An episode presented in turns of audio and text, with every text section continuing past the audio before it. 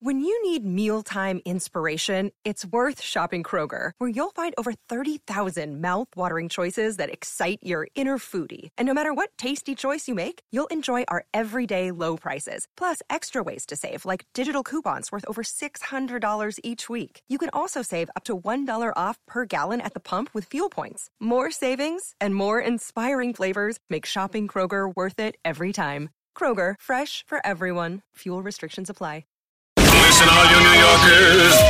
Excuse me. Taxi. Okay, man, we're looking around. This is the 77 WABC minicast.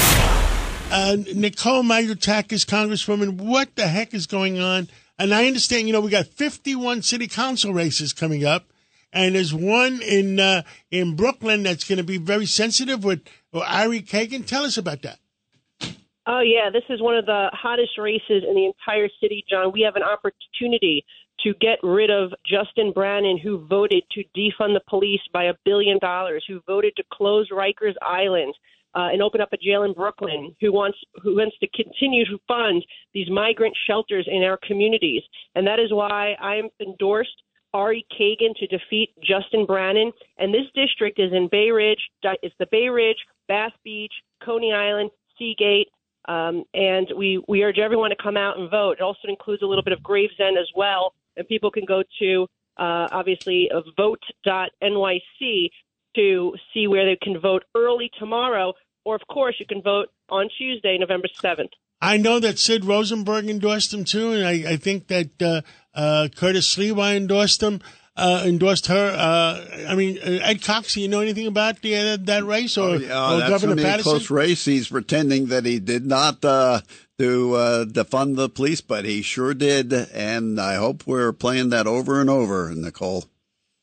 That's right. Uh, Justin Brannan did vote to defund the police, and Rosanna Scotto even called him out on it on Fox 5 and pulled up his tweet uh, from 2020. Imagine that in 2020, when there were riots in the street, when the police were being attacked, Justin sided with uh, Mayor de Blasio to cut their funding. And that was really, and he also, by the way, increased uh, property taxes. This is the finance chairman of the New York City Council. So Justin Brennan also is the architect behind the budget that increased property taxes, which you know, if you're a renter, it's passed on to you in the form of rents. You get hit regardless. That's that's really what's behind the cost of living going up so much in New Well, York City. be- so here's a real opportunity. Besides interest rates and real estate taxes, I think half the real estate people in New York are going to go broke.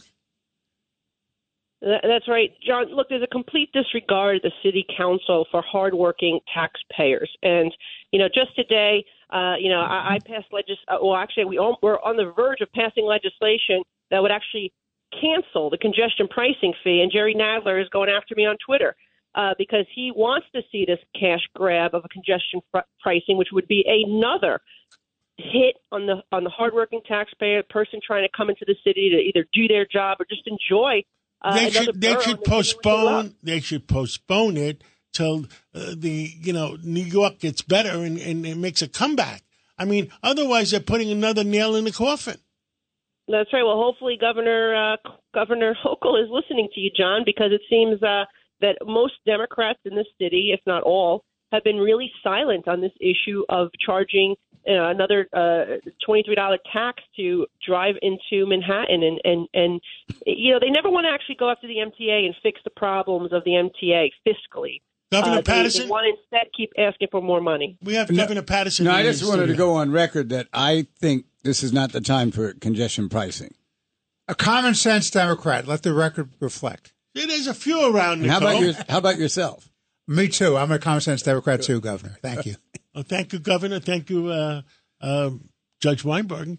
And uh, I, I'm sure that Ed Cox feels. Uh, Oh, you, of course. it's just I a, feel- another hidden tax. It's one of the worst ideas they've why ever don't, come why up don't with. we fix New York City first, and then you can glom, you know, take some more blood out of, out of our system uh, on congestion pricing. You know, it's- enough is enough.